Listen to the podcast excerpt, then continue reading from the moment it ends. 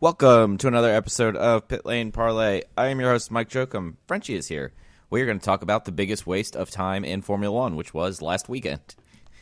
And but before we get there, let's go through some trivia. The last podium in Formula One that had no drivers from Europe was Hmm. That's a good question. Last podium without a European driver. Um,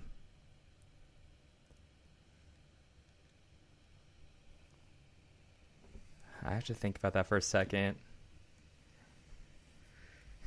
folks. We might have really stumped him on this one. And by Wait, I think I, I think I might have Oh, heard this before. Actually, I might Yeah. have heard this fact. Was it at Suzuka in 1990? son of a bitch, yeah. Can you?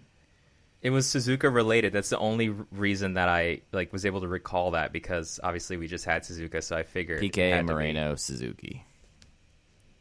You should have maybe named them. I wouldn't have gotten. Um, who was it? Aguri Yeah. Suzuki. I Eh. wouldn't have gotten him.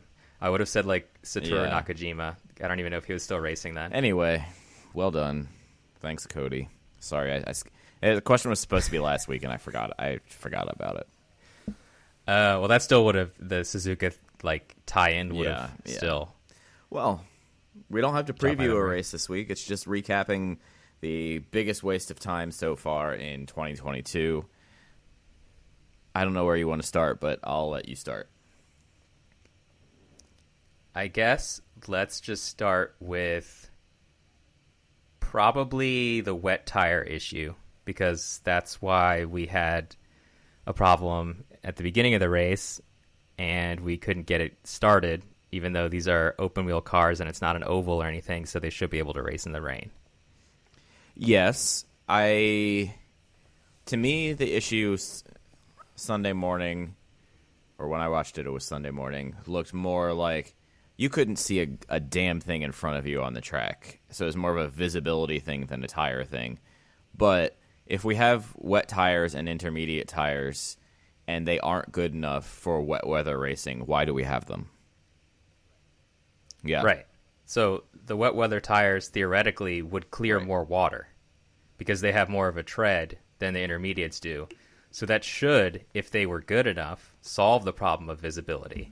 I mean, it's always hard to see, right? And we've seen races. Do you remember like pictures or videos of the 94 Yeah. Japanese Grand Prix? That you couldn't see anything. And I mean, yeah, that's not safe, really, but like I don't know, if you have wet weather tires, you can see at least I would think directly in front of you, especially with the lights blinking.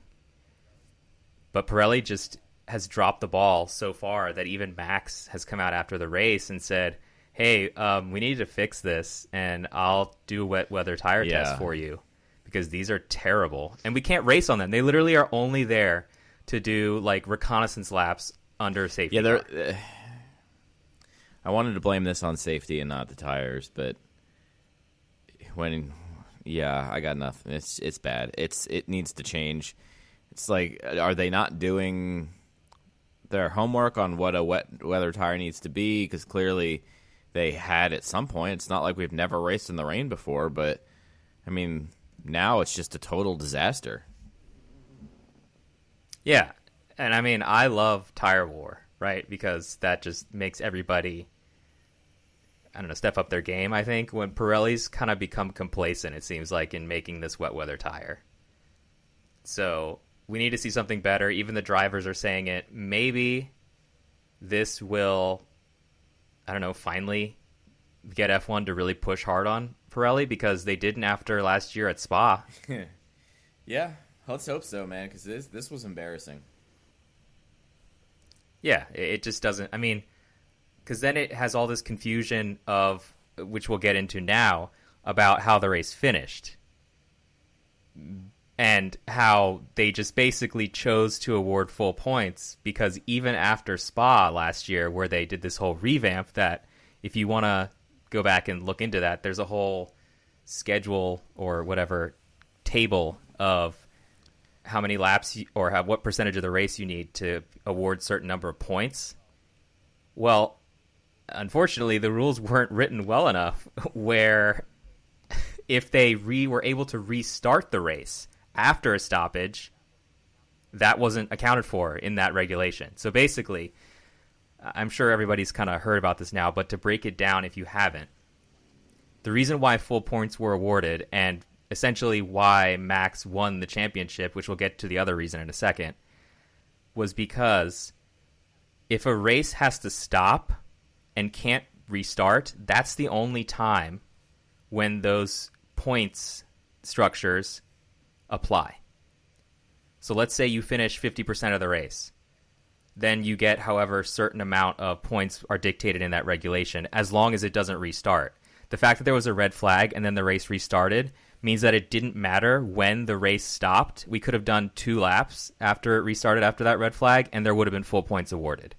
So that's absurd and needs to be fixed because I don't even think Max expected, he didn't clearly expect to be the champion after this race. Yeah, when Ma- even Max Verstappen is like, "Wait, I'm not champion right now." In the in the cool down interview thing, like that's that's just such that's such an embarrassing look.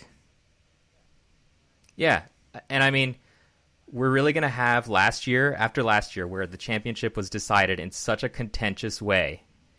We're going to basically do the same again and decide a championship. I mean, Max was going to win, right? Right. But this had to be the most anticlimactic, lame, just unexciting way for someone to win a championship. That if you're a Formula One fan that just recently got into it, I would be so disappointed. I, I think ooh, all Formula One fans should be incredibly disappointed, whether you have blinders on for the sport or not. How could you come away from this weekend with any sort of optimism that F1 and the FIA are going to make the right decision on anything? Like at this point, it's been in race, post race, pre race, rain, sunshine, popcorn, contracts, et cetera, et cetera.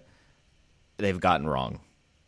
Every everything they've gotten eh, They've gotten it all wrong, or they've they've they think they're right and they they write a rule post Spa 2021, and they don't write it right. They can't even do that right. So at this point, the FIA might be the worst governing body in all of motorsports, and that's saying something because I'm putting them below NASCAR, and NASCAR screws up a lot.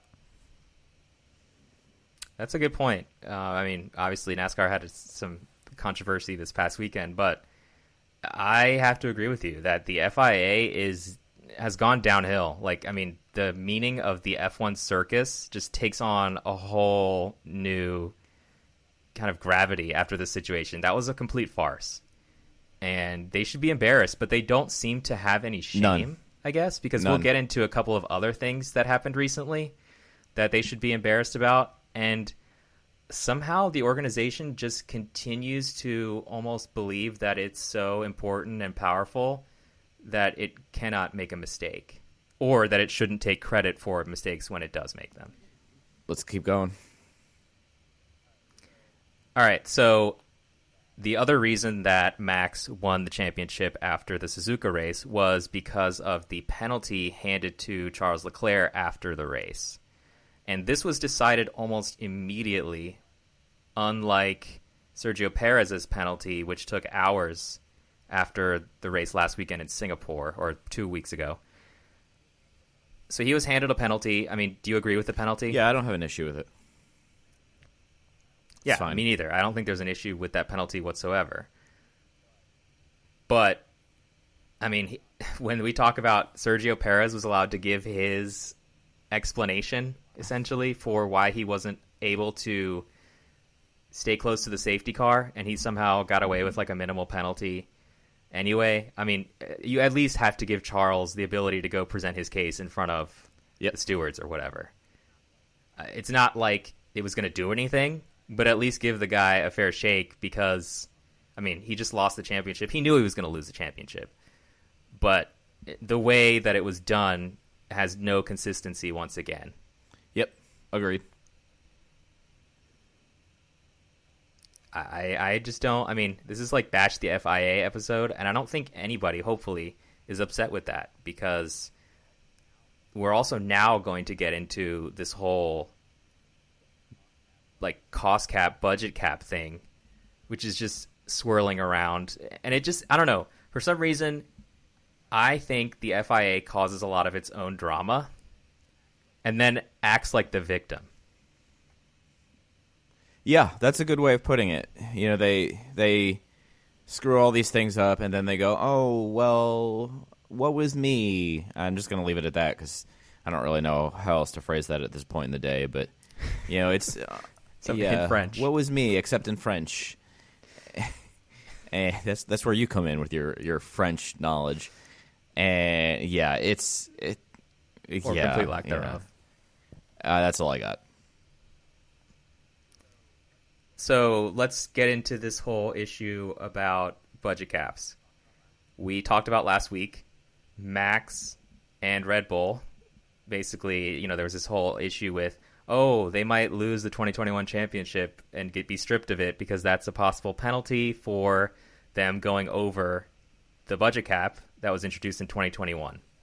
We finally got the announcement that, oh my goodness, the rumors that Red Bull kept denying and saying they were like completely shocked and offended by and that it was like defamation and libelous were true. They did overspend, or at least that's what the FIA says. And they overspent by potentially about $7 million. Whereas Williams received a fine for basically some minor infraction of turning in their papers late, Yeah. essentially. And then Aston Martin, we haven't heard exactly what they did, but they didn't overspend. It was some kind of other infraction. I don't understand. The question is, I don't understand why seven million dollars is considered small, because from what I've figured out, yeah, minor, minor. because you know, seven million dollars is is a is a good upgrade on your car. You know, that's or uh, plus maybe some spare parts. So if that you know if a good upgrade on your car is let's just say two three tenths a second lap time improvement, and now you don't have that and you lose a couple places on the grid, like that's millions of dollars at the end of the year in lost prize money. So how is seven million dollars just just like ah you know it was just seven million? Well, it may not be seven million, but that's like what it can get up to because it's five percent of what the Right. budget cap was plus the exemptions. So it might. I mean, they might have overspent by a couple hundred thousand dollars. It might be one million, but it might go all the way up to seven million, and we have yet to find out. But the real question is, how's the FIA going to enforce this, or are they? Because here's my take on it. Let's say that Red Bull won right in 2021 by overspending. And of course, this is the name of the game. You're going to try to have some like clever trickery and find some ways to like offset costs that aren't going to be calculated in your budget cap so that you can spend as much as you can and get an advantage, right? The unfair advantage without doing it illegally. You know, it, it's all about clever accounting. It's the same thing with the whole like engine regulations. You're going to try to get an advantage, but you do it by exploiting some sort of a loophole.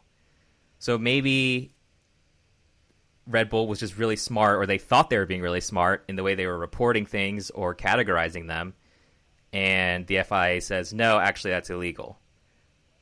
But what I'm worried about happening is that they're basically just going to find Red Bull, which won't matter to that organization, right? Okay, so they overspent by $7 million because they have that money, and then you're going to penalize them with maybe a monetary fine. We'll see what happens. I mean, it'd be better if they did something like limit their development in the future, because then that would actually take away some performance going forward. But I don't know. Somehow I don't see the FIA doing something that rational, and instead they're going to fine them, and and basically that's going to mean that teams are going to have the choice to either spend over the budget cap and gain that advantage and just pay for it later, or not do it. And so the teams that are going to be capable of overspending are just going to basically incorporate that fine into their budget and do it anyway. And I have a story that I have to reference in a second after I get your take yeah, on it's that. like if you're Mercedes and you're like, okay, let's hypothetically say Red Bull overspent by four million dollars. Maybe it wasn't the full seven. You go, okay, we can add another four million dollars in there. Oh, and they're going to fine us ten million dollars after the fact because we overspent by four million. Well, all right, we've got the money. Who cares? If is that going to win us a championship? Screw it. You know, we've spent more on championships. You know, in the seven in a row we won before, so who cares? So, uh, but I agree with you. I'm, I'm not holding my breath that there's going to be any actual like punishment that's going to go. Okay, that makes sense, and is going to deter people or teams from doing it in the future. So, no, I expect like you some sort of silly fine, or you know, maybe they have to like give out free Chick Fil A at the at the Austin race this weekend. Like Red Bull has to pay for Chick Fil A this weekend, so you know maybe that's the punishment. You craving Chick Fil A right now? I did just look over at my empty Chick Fil A coffee cup from the last time we recorded the other day. That's that's still sitting up here, and it did get me a little hungry. Fair that you make me want it now, but back to the topic at hand. I just read, and this came out today, Thursday, we we're recording, that apparently Toto Wolff said he's ready to break the F1 rules if the FIA don't strip Max of basically everything from 2021. Uh, and he's just going to essentially do what we just said. That he's supposedly ready to respond with his own budget cap antics if the FIA doesn't set a strong precedent by dealing with Red Bull. This is according to um, an Italian newspaper called Corriere dello Sport. I think I don't know. Maybe I said it right. Maybe I didn't. Um, but Mercedes have already discussed apparently planning a big budget and paying any subsequent fines if it means getting back to the top. So doing exactly what we just said. I don't. And why them. wouldn't you? That's fine. I mean, screw it. If if they're not, if you're just going to get fined again, let's rock and roll. Exactly. So the FIA either has the opportunity to get it right and enforce this so it has some teeth.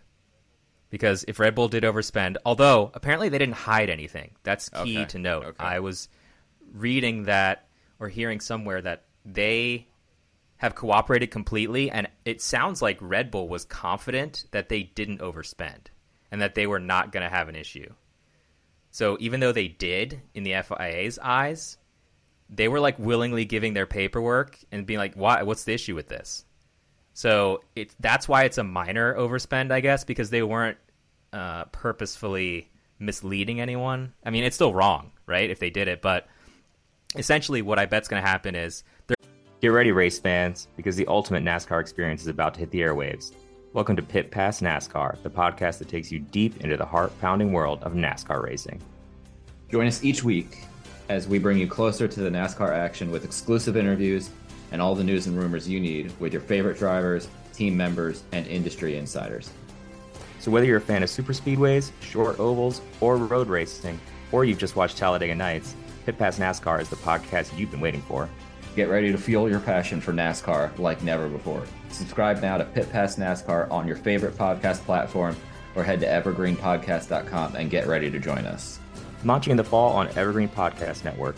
Follow us on social media at pitpass underscore NASCAR to stay up to date with everything you need to know about the podcast. I'm Bruce Martin, host of Pit Pass Indy. Each week, I go behind the scenes of the NTT IndyCar Series and introduce our listeners to the biggest stars of IndyCar, which features the Indianapolis 500 as its cornerstone event. The men and women that compete in IndyCar may be the bravest athletes in all of sport, as danger lurks around every corner. They are able to look danger in the eye without flinching. That is why the NTT IndyCar Series features the best racing on the planet. Join me every week as we talk to the stars of IndyCar, including the legends of the Indianapolis 500 on Pit Pass Indy from Evergreen Podcast.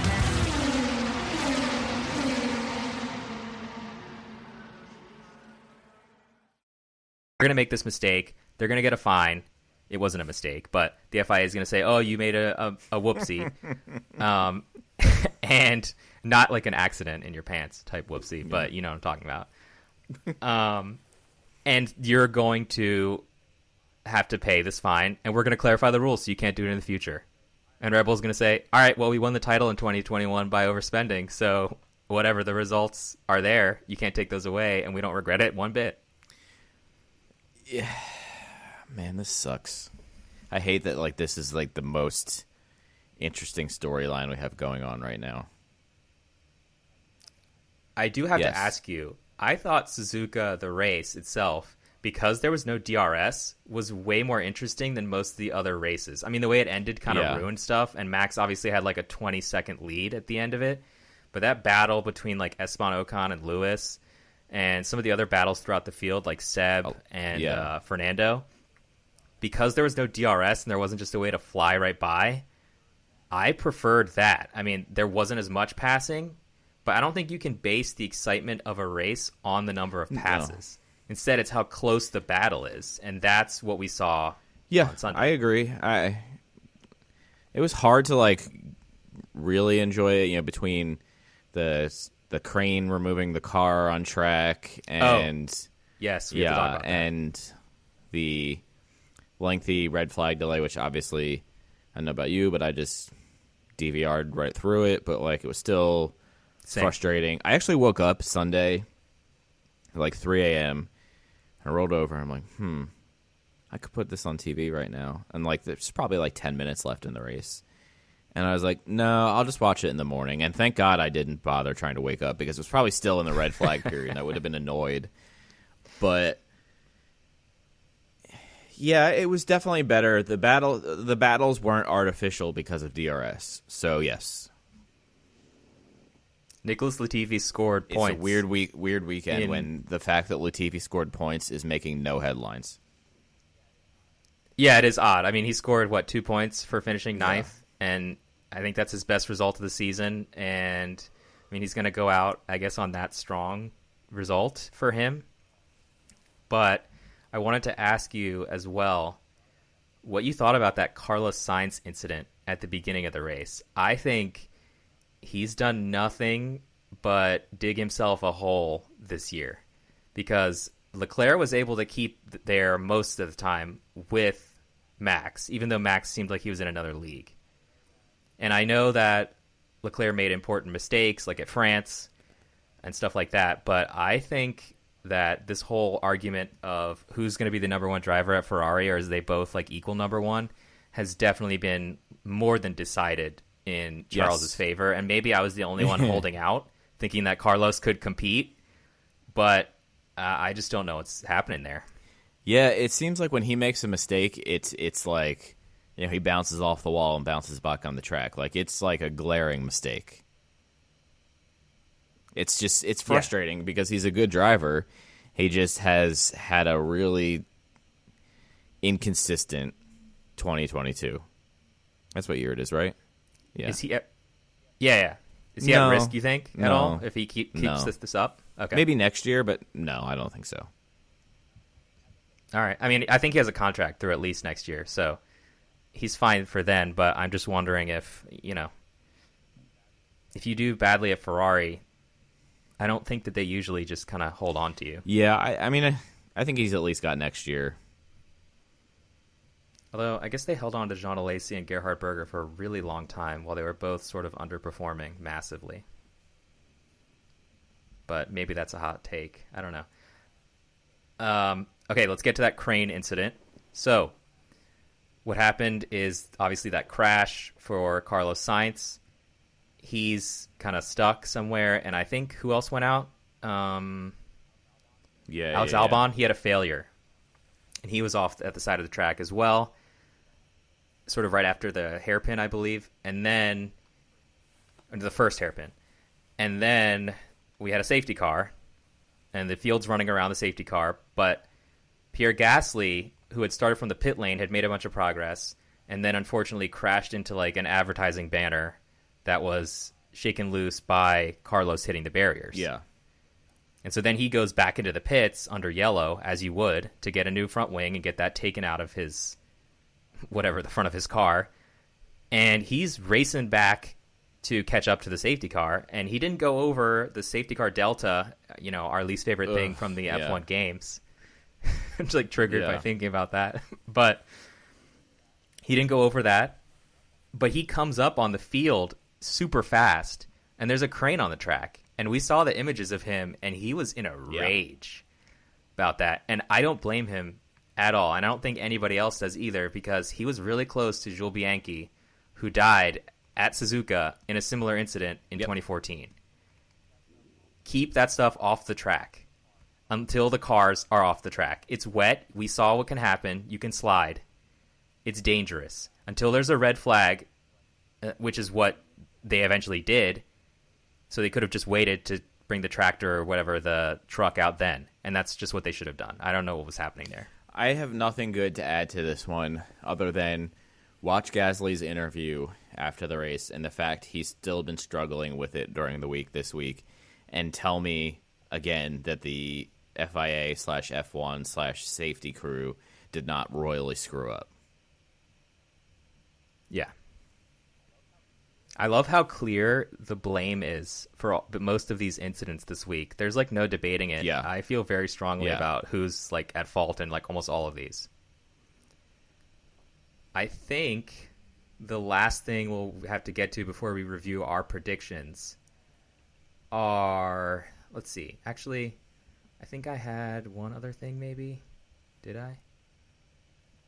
No, that was pretty much it. Besides, um, yeah, apparently the W series is like just gone. Did we talk about also the driver market stuff? Did we cover that last week, or did it happen since our Happened episode since last our week? episode last week. All right, so we'll talk about that too. But W series, they're just not even going to have their final three rounds because I guess they're out of budget essentially to continue operating. And again, the FIA operating as the villain that they are in their secret lair. I don't know, somewhere under Paris, I guess, or something.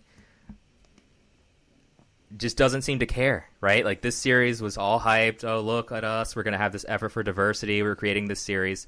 It was bad enough when they didn't promote any of the drivers, Ever. specifically like Jamie Chadwick, who won, like, again, I think this championship because they're just calling it, and she was going to win anyway.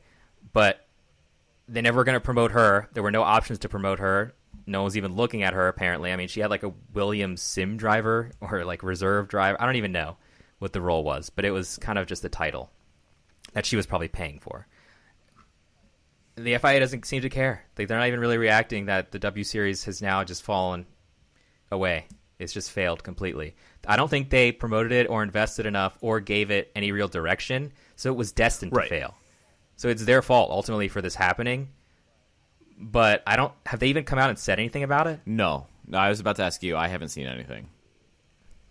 Yeah, me neither. So that's pretty pathetic. Just I mean, don't pretend that we race as one and we're gonna you know promote women and diversity into our sport when you literally just like set this up and then kind of pushed it to the side, ignored it until it failed. Yeah.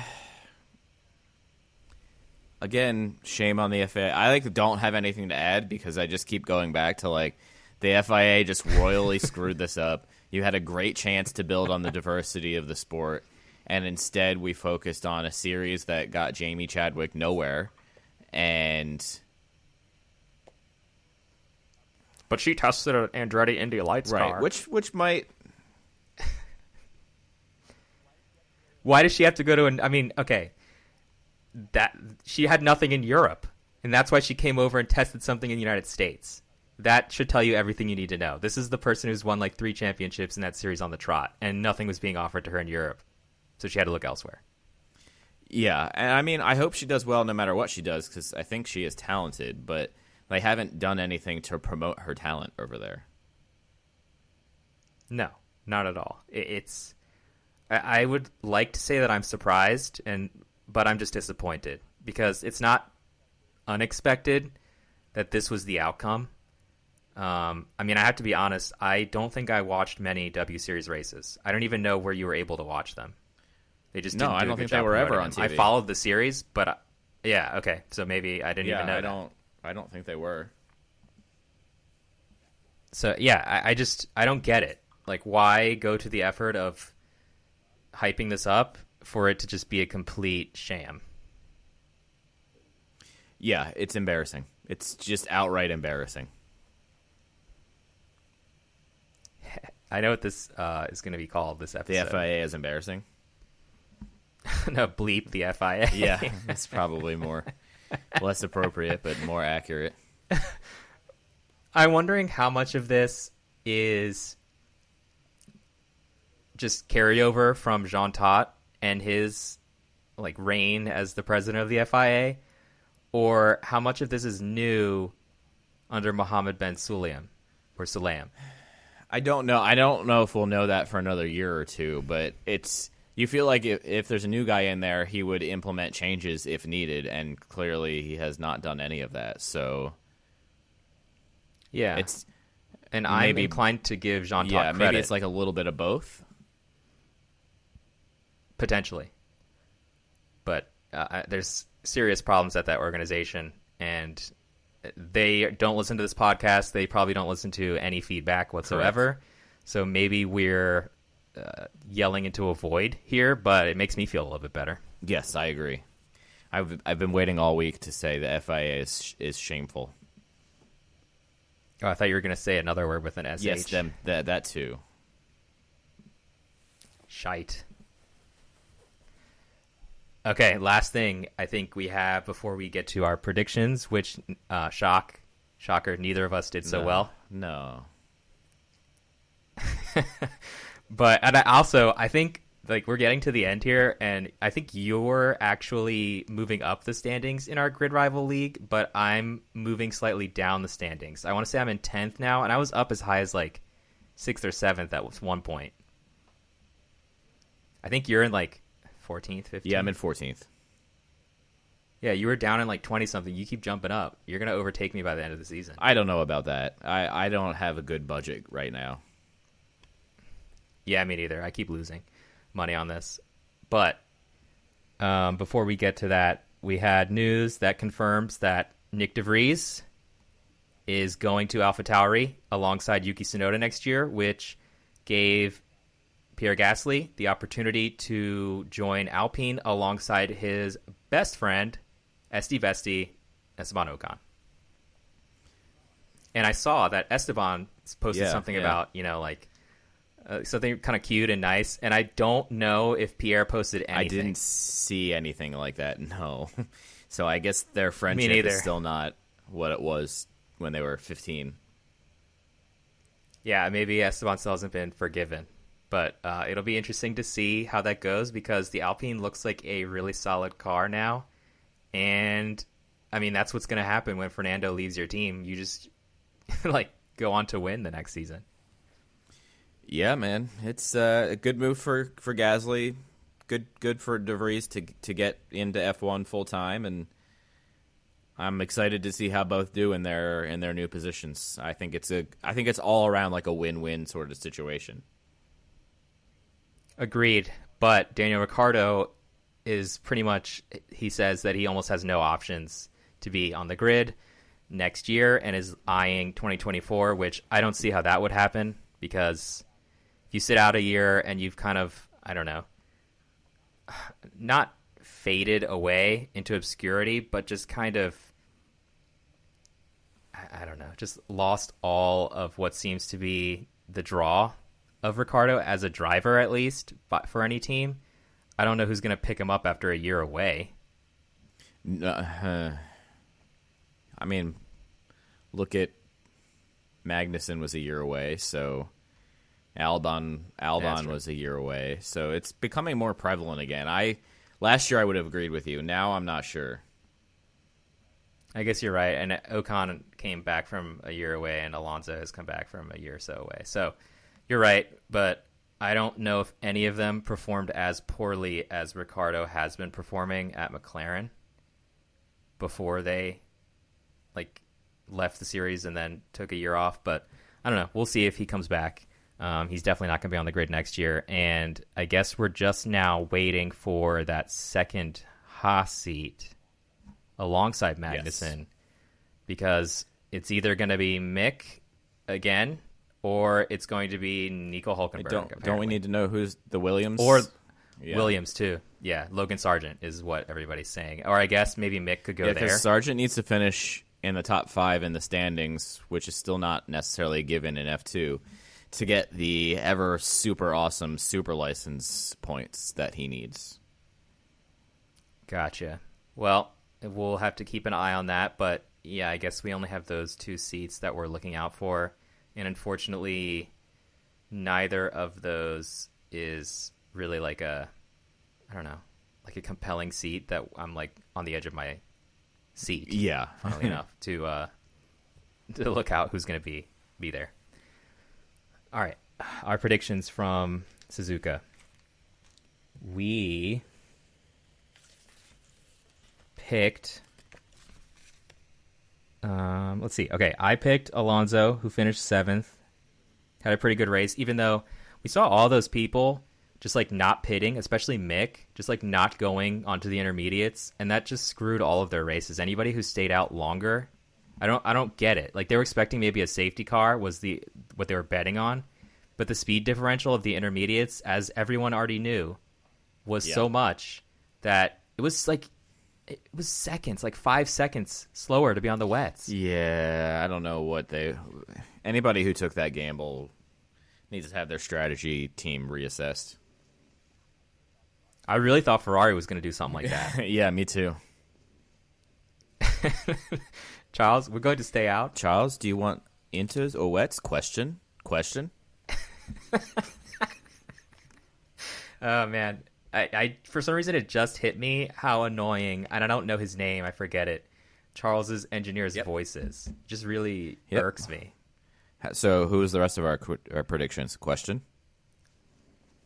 All right, so I picked yeah, Alonso finished seventh, Magnussen finished fourteenth, so I had an average finish of eleven point five, and I picked Gasly to get out of Q two or to what Eliminate. to yeah. make it to Q two and then be eliminated, and he was eliminated in Q one, so fail there. You picked Bottas for that, and were correct. He was eliminated in Q two, but you had Carlos Sainz who finished nineteenth, and Lance Stroll who finished twelfth. So your average finish was fifteen point five. Nice. Thanks. Thanks, Carlos. I forgot I picked you until just now. Thank you so much. All right. Well, no race this weekend. COTA is next weekend. Eh, No, two, Two weeks? Two weeks, right? I don't know. It's just Uh, no, you- you're right. You're right. It's like October twenty third Yeah, yeah, or yeah. something. So we'll be back then to we'll be back next week to discuss that. And that's all she wrote for the week. Everybody have a lovely weekend of watching NASCAR. Coming up on 5 Minute News, I'm Anthony Davis. You might think it's partisan because maybe it's critical of one side or the other, but it's not. It's just the truth. And I think that's also something that's kind of unusual for Americans listening to the radio or to podcasts because the news landscape in the States has been so partisan for so many decades. So, five minute news is verified, truthful, independent, unbiased, and essential world news daily.